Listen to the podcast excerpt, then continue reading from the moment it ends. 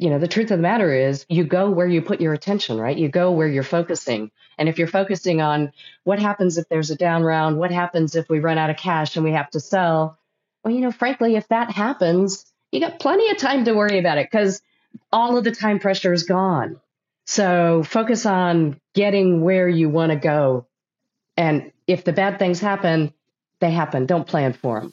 Welcome to the Cashing Out podcast, where our fellow founders share real stories and offer honest advice around selling their companies to some of the top acquirers in the world. My name is Todd Sullivan, CEO of ExitWise, where we help business owners create the exits they deserve. Today, my guest is Jean Anne Booth, a serial entrepreneur with a number of successful exits, including selling Luminary Micro to Texas Instruments in 2009 and selling Intrinsity to Apple in 2020.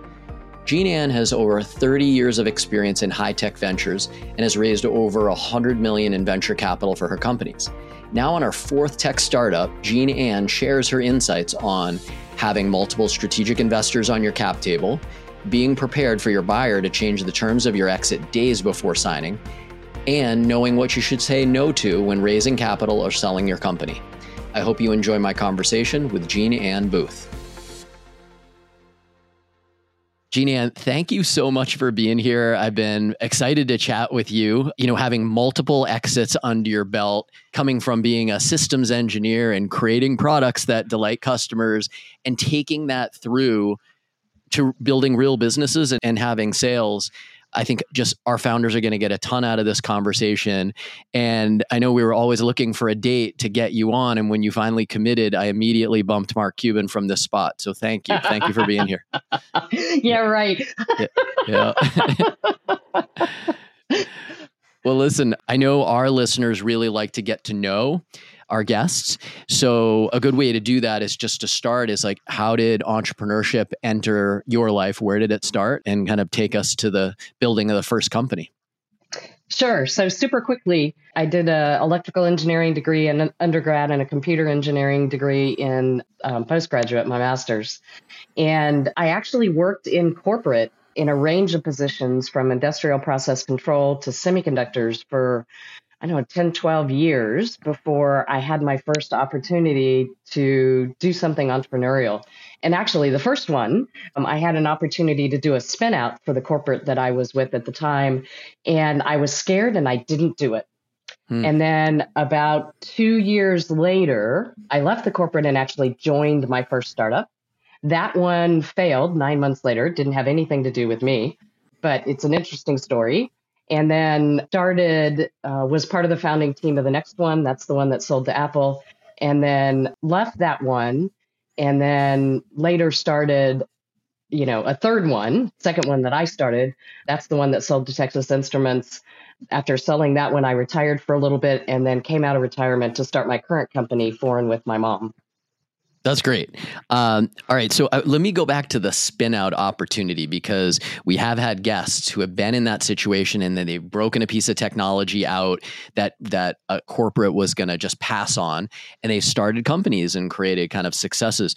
What was that situation? What made you decide like I'm not ready? I'm not ready to make the leap.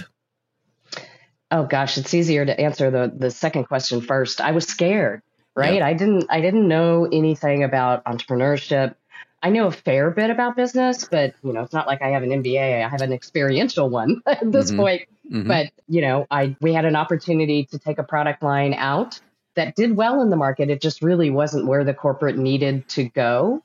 And you know, I didn't understand anything about funding. I didn't understand, you know, anything about entrepreneurship. I thought I kind of probably would be a good entrepreneur because I'm super stubborn, but that just wasn't the time. So it was actually the greatest luck joining that first startup that I joined that failed nine months later because um, I got to see all of it.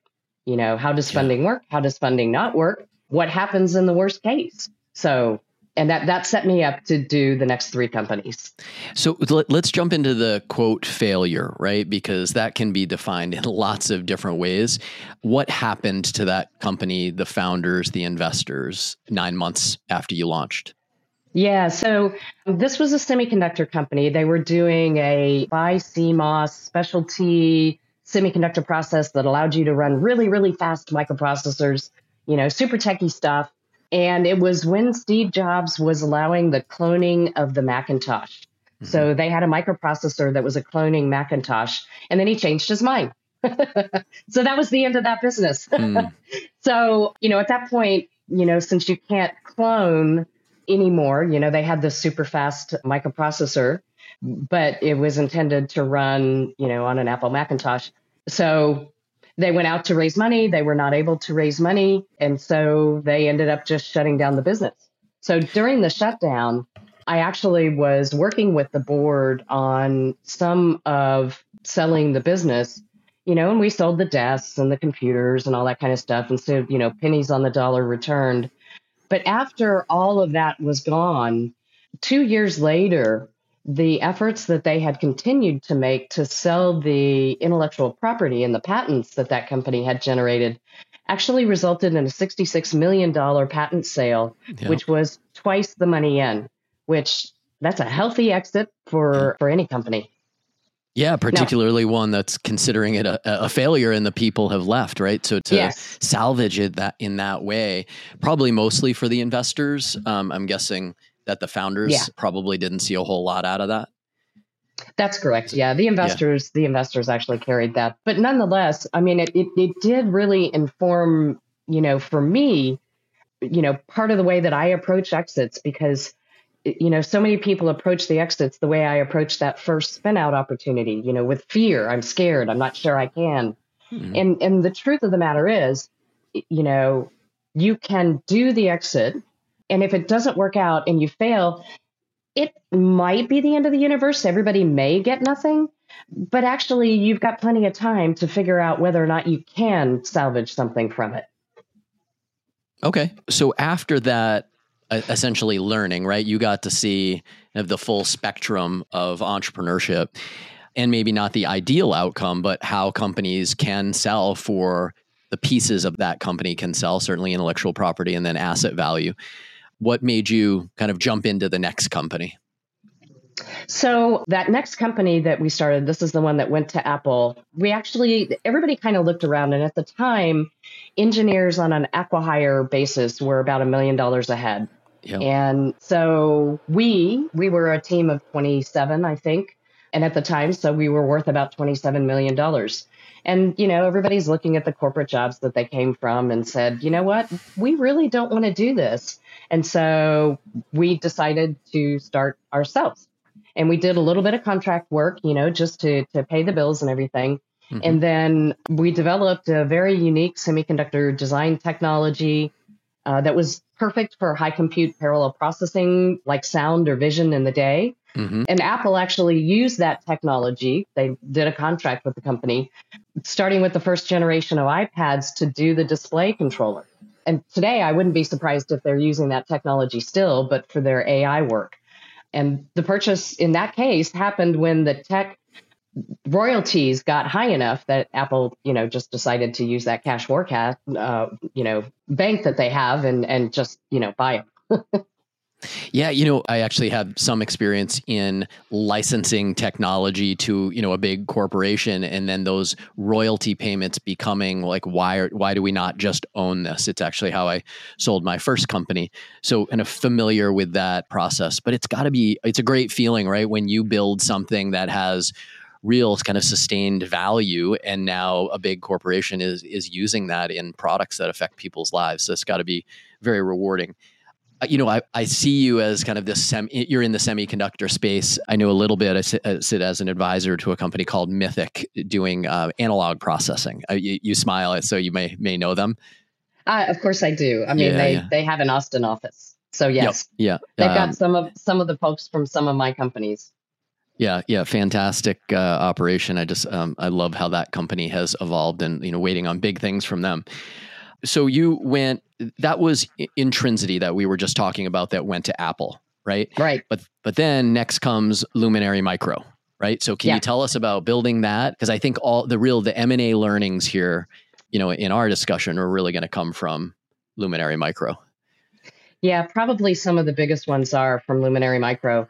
So Luminary Micro was the lead partner in the development of Cortex microcontrollers with with ARM, who may be kind of top of mind for people because they just went public again.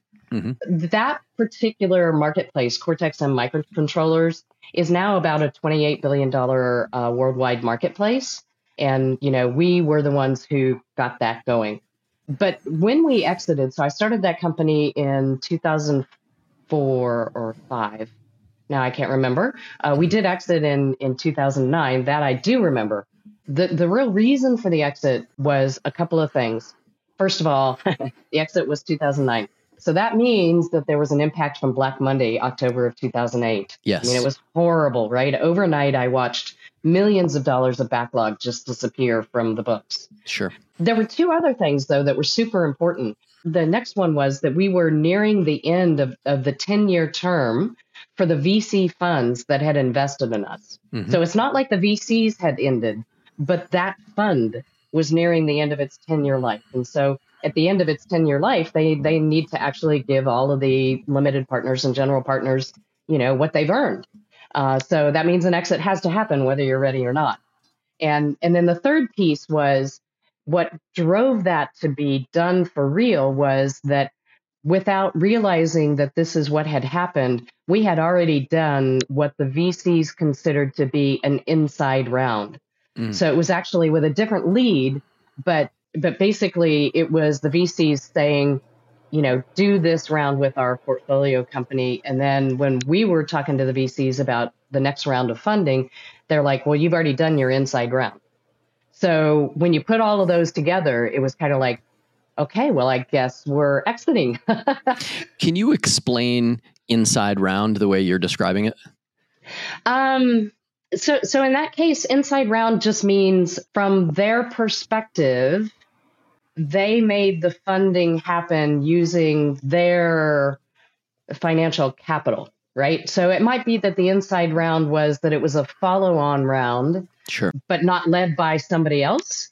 Or it might be that the inside round was actually led by somebody, but it might be like a fund of funds or something along those lines where that VC has a significant um, presence mm-hmm. and the ability to kind of pressure that funding round to happen.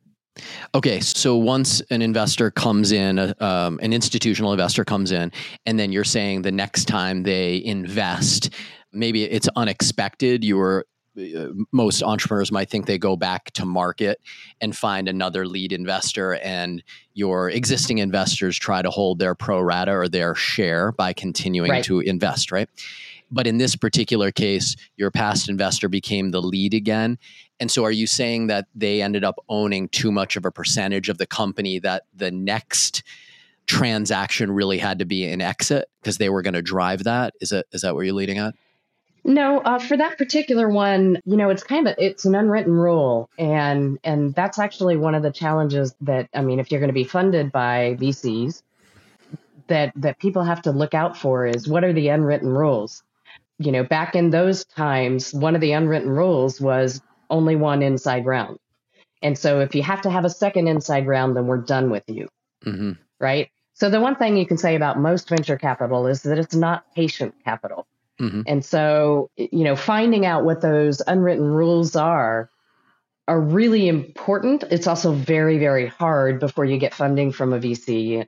You're you're likely to need to get that from other founders that the fund is invested in. And the older they the company is, the better, so that they have more experience with the VC and they can tell you what unwritten rules they ran into. So okay. it's hard, hard, hard, but important. I think I think I understand, right? So so you took the the second round from the same investors and when it was time to say, "Hey, I might need more money." They said, "No, we're done. You're going to sell this business." In combination with the other two, it was end of it was nearing sure. end of life for the fund.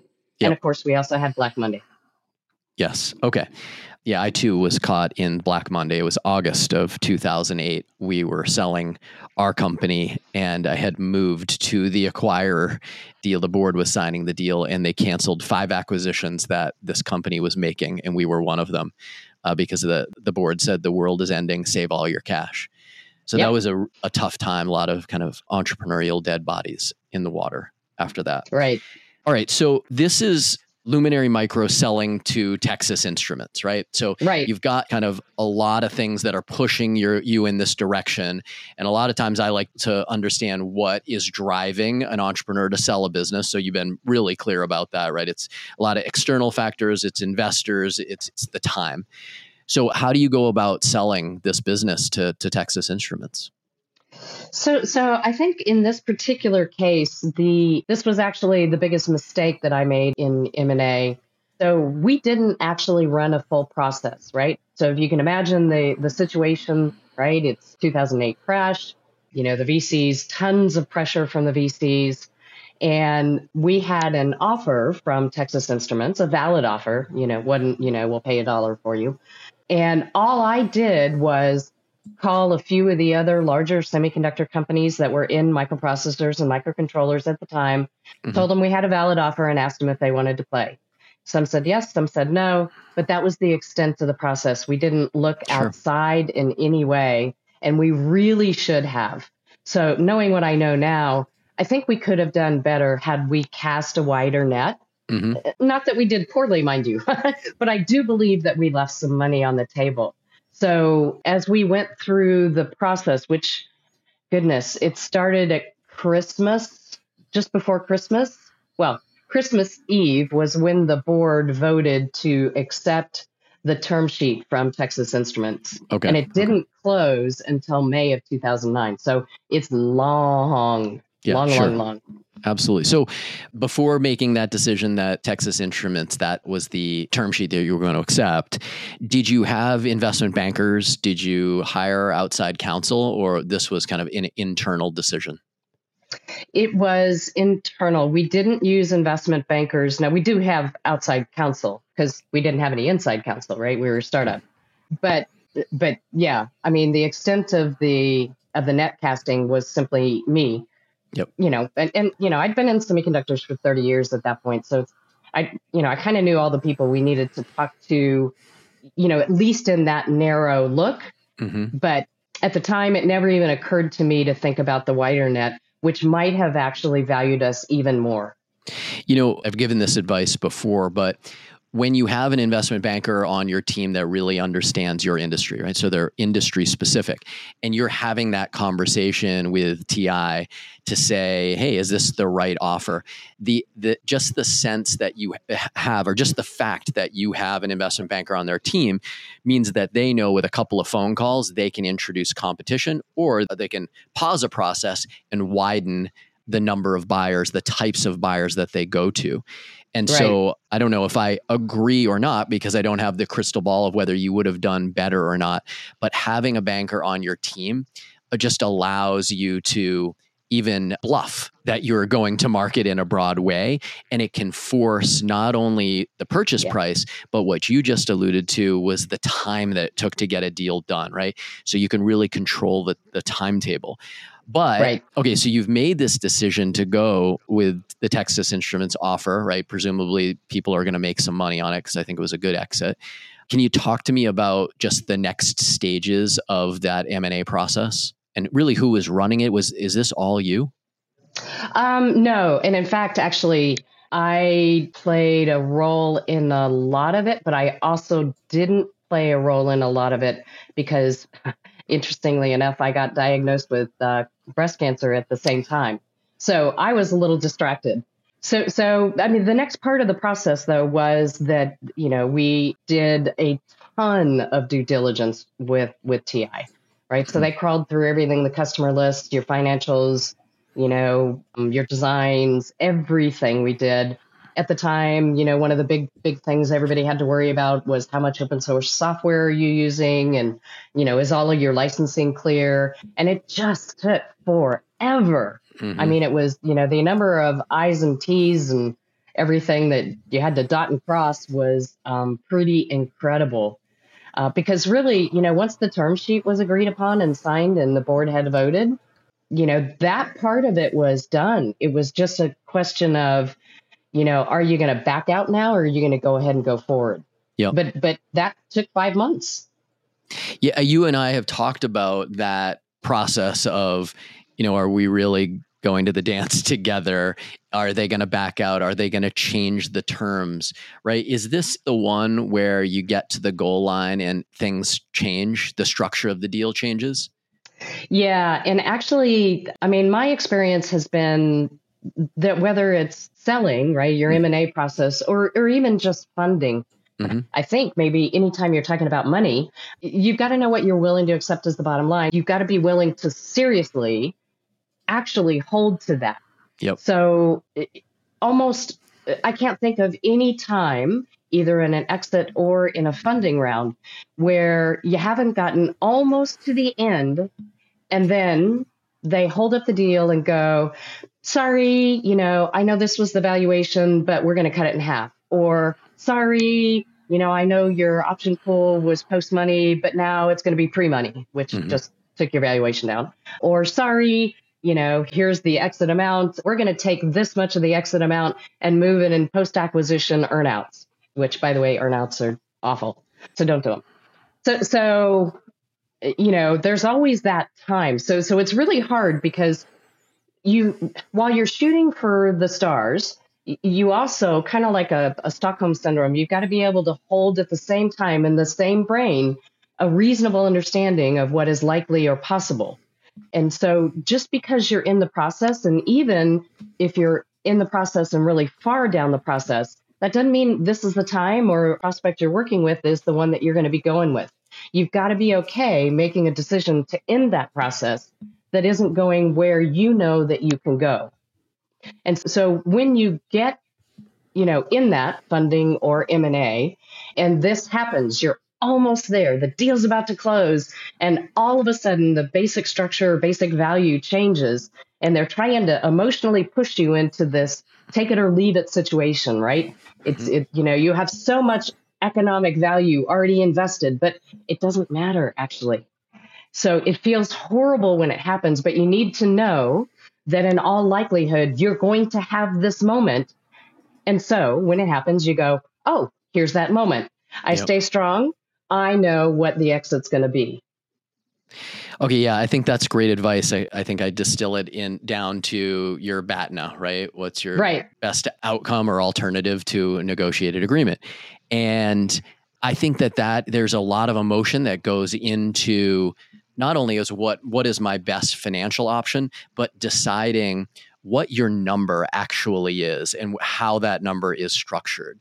And so I encourage every entrepreneur really do a deep dive, get some analysis of what you actually need for the next phase of your life whether you're going to go buy a business, start another company, retire, you know, fund children through college, whatever it is, you really should have a good understanding of that number because then you know what you can say no to and everything else you know you can say yes to. You know what your limits are. So that's in addition to what another agreement might look like. But you're absolutely right it, it's whether it's a negotiating tactic or you know the world changes uh, just like you know august september october of 2008 things change and they affect valuation. So i think that's great advice to be ready for that moment and know where you stand. That is a fantastic point to be making. Now i i see it, it it's kind of two different worlds in my opinion the m&a world versus the fundraising world M&A, you may be, you know, the times are forcing you into this sale. And so if Texas Instruments makes a change at the goal line, you all gone through this four month, very emotional, very difficult process. You are committed to the sale and you, in fact, you're thinking about what your next steps are. So very, very hard to say no. We're walking away, right? Particularly when the company doesn't have cash you know to continue operations i'm not exactly sure where you were but it sounds like you know it's close doors or sell. So, how do you and the team think through the adjustments, those that goal line adjustment that Texas Instruments wanted to make when you were selling? You know, it was really more about holding those two pieces in your head, right?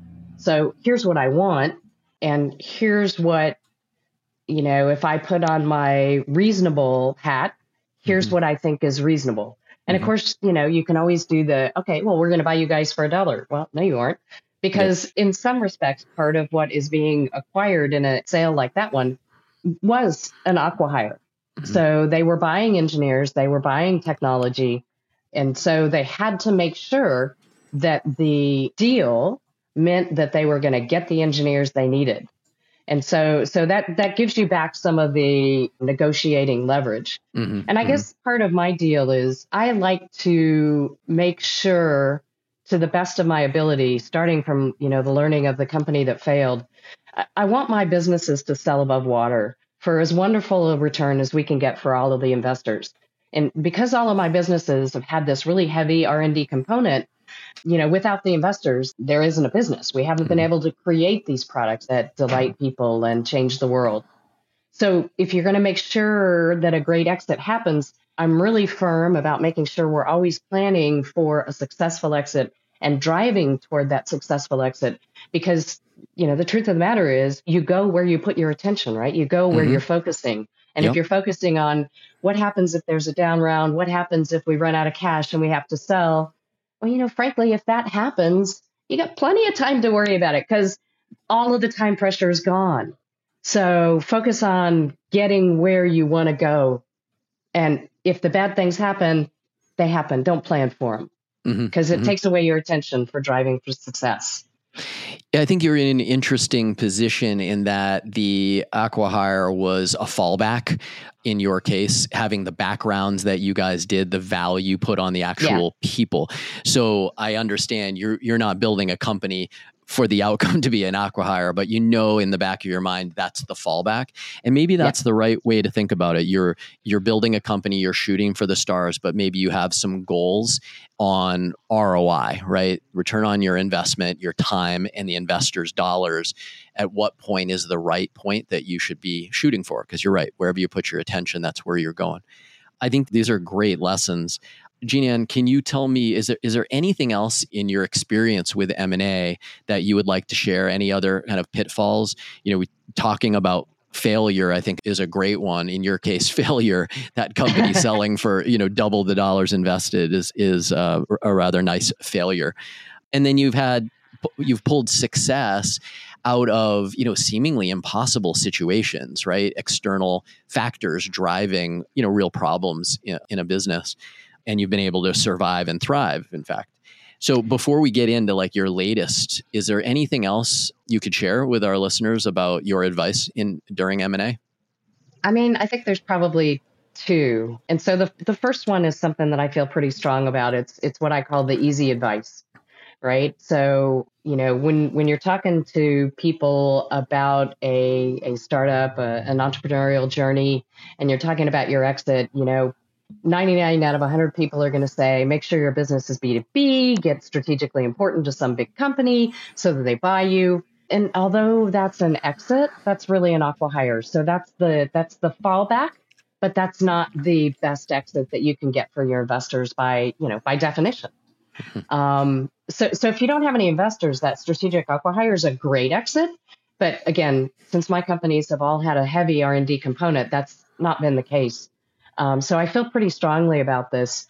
I mean, I, I think if you if, if the strategic joining together with a strategic company is good for your business, then the thing you want to make sure to get that exit that is the best one you can is, in my opinion, two things. First, no strategics are ever on the board. And then second, you have more than one strategic. Mm-hmm. Right. Right. So so now you've at least got, you know, some competition. Uh, so I'll tell you one story early on in the company that we sold to Apple, actually the first money in was Texas Instruments. So that, oh, wow. that's really funny, right? Then I turned yeah. around and the next one sold to TI. First money in was actually Texas Instruments. And as we were negotiating that money in, one of the things they wanted was first right of refusal to buy the company uh, oh, in the brutal. case of an exit, yeah. right? And and they set a price on the stock, and I said absolutely not because you know if you do that, you have already sold your company. The only yeah. question is when, right? And nobody's going to make a valid offer for it because, you know, they know that, you know, in this case, it would have been Texas Instruments. All they have to do is offer one more dollar and they've got it, right? Yep, exactly. So, so, you know, they'll try anything and you can't blame them for that. But um, it's up to you to not accept it. yeah, you know, I, I, think I have to refine the advice that I give based on this because I say you really don't want strategics or potential acquirers on your cap table. So when you bring them in as investors, you know, they're on your cap table and they get information rights that the general public doesn't get. So inevitably, when you're trying to sell a business, everyone's going to look at the cap table or buyers are going to look at the cap table and say, well, why aren't they buying you? Uh, they should buy you. They're going to pay the most. We're out.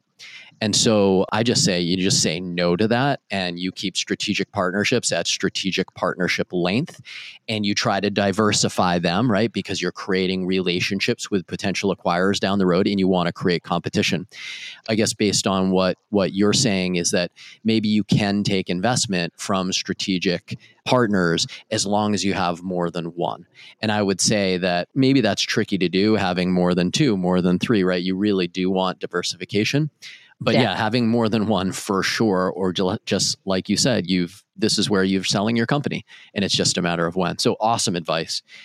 You know i'd love to hear what you're doing now. We have a client that is doing something at least in, in in a similar space and so it's fascinating to me. It's such a small world moments right? Um, but can you can you tell can you tell us about your business today and how you're how you're building it with your mom yeah, sure. So the company that um, is still going today is called UnaliWear. And what we offer is the Kanega watch and its service. So it's a wrist worn medical alert device, voice activated with a patented battery system in the band that means you never take it off to charge. And it's the only true 24 7 medical alert on the wrist connected with automatic fall detection you know, connected to medical alarm call centers who can automatically dispatch emergency services. So Unali is Cherokee for friend, and mm-hmm. Kanega is Cherokee for speak. So we're the friend who speaks to you, and this is how it actually sounds. So that for if anybody sees the video, you can see my watch. Sure. Fred Astaire. Get help. I think I heard you ask for help. I am contacting the operator. Press the crown button once if you do not need help, and I will cancel the call. And so that's exactly how it works. You talk yep. to it, it talks to you. It has cellular, Wi-Fi, GPS, Bluetooth for hearing aids and telemedicine devices. Yeah. And and a you know patented automatic fall detection on the wrist that is you know fantastic fantastic stuff. So the the New York Times Wirecutter magazine just named Unali Wear's Kanega watch the best medical alert on the go solution. And, you know, it's, it's going really well. And, you know, as you said, it was all because of my mom. So when, when my mom turned 80, which by the way was a decade ago, wow. um, she's gone now, but when she turned 80, we had that discussion, you know, that you have, mom, I love you. I want to keep you safe. Here's all the pendants that you can choose from. And she, she said, absolutely not. yeah. And she, she was a model, right? So, you know, I when I thought about it later, I realized, look, I, I'm a, I'm a nerd. I'm totally an engineer. I'm totally a nerd, and I wouldn't wear a pendant. So why would I expect my mom, the model, to wear a pendant? Mm-hmm. And so so I said, fine, mom. You know, you're going to get to see the advantage of having an engineer for a daughter. We're going to build a company that builds a medical alert that you would be willing to wear. And she was personally responsible for the first hundred people of the 400 plus that came through our focus groups while we were doing design. And she personally weighed in on everything we did in terms of how did it look? How did it sound? Was it loud enough? Is the display bright enough? You know, does that fit? Is it comfortable? I mean, everything she weighed That's in great. on. So it was fantastic. So it sounds like you got a bunch of technology around it, and knowing your background, you probably have some patents uh, that are of, of, real value. Where do you yes. see this? Where do you see this one going? Well, you know, like I said, I I am always looking for the best exit I can get for our investors and entrepreneurs. And I think in this particular one, it's it should actually be a really nice one. I mean, there's there's over 70 million people in the United States today above the age of 65. And, you know, less than 7% of them today wear a medical alert. But then again, you know, if most of those guys are, are like my mom, they're going, no, I'm not wearing a pendant. Mm-hmm. So the opportunity here is absolutely enormous. You know, the accolades that we've gotten for Kanega watches, you know, from the reviews from wearers, and we have wearers in every state of the US. Including Alaska and Hawaii. And, you know, all, all of that says that we have built a company that has product market fit and we are scaling today. So I'm hopeful that we're going to be seeing that exit that really rewards the investors who have been a part of what was actually a 10 year journey getting to here. So we're we're a 10 year overnight success. That's fantastic to hear. Yeah, wish you the best of luck, and if we can be helpful, you know, we'd be happy to happy to try. Uh, Jean this has been this has been awesome, right? Uh, such great advice. I love that you are this entrepreneur at heart that started out being scared to jump in, uh, you know, on a spin out, and now this is this is who you are, and you're having making your next success. Really appreciate all the advice. I know uh, our our fellow founders, business owners, are going to take a lot out of this one. Um, so really, just thank you for being here. It's totally my pleasure. Thank you so much for bumping Mark Cuban for me. Anytime. Thanks again for listening to the Cashing Out podcast. For more founder exit stories, please subscribe to the Cashing Out podcast on Apple iTunes, Spotify, or wherever you listen to your favorite podcasts. And please remember, exitwise.com and the Cashing Out podcast are for entertainment purposes only. This should not be relied upon as the basis for investment decisions.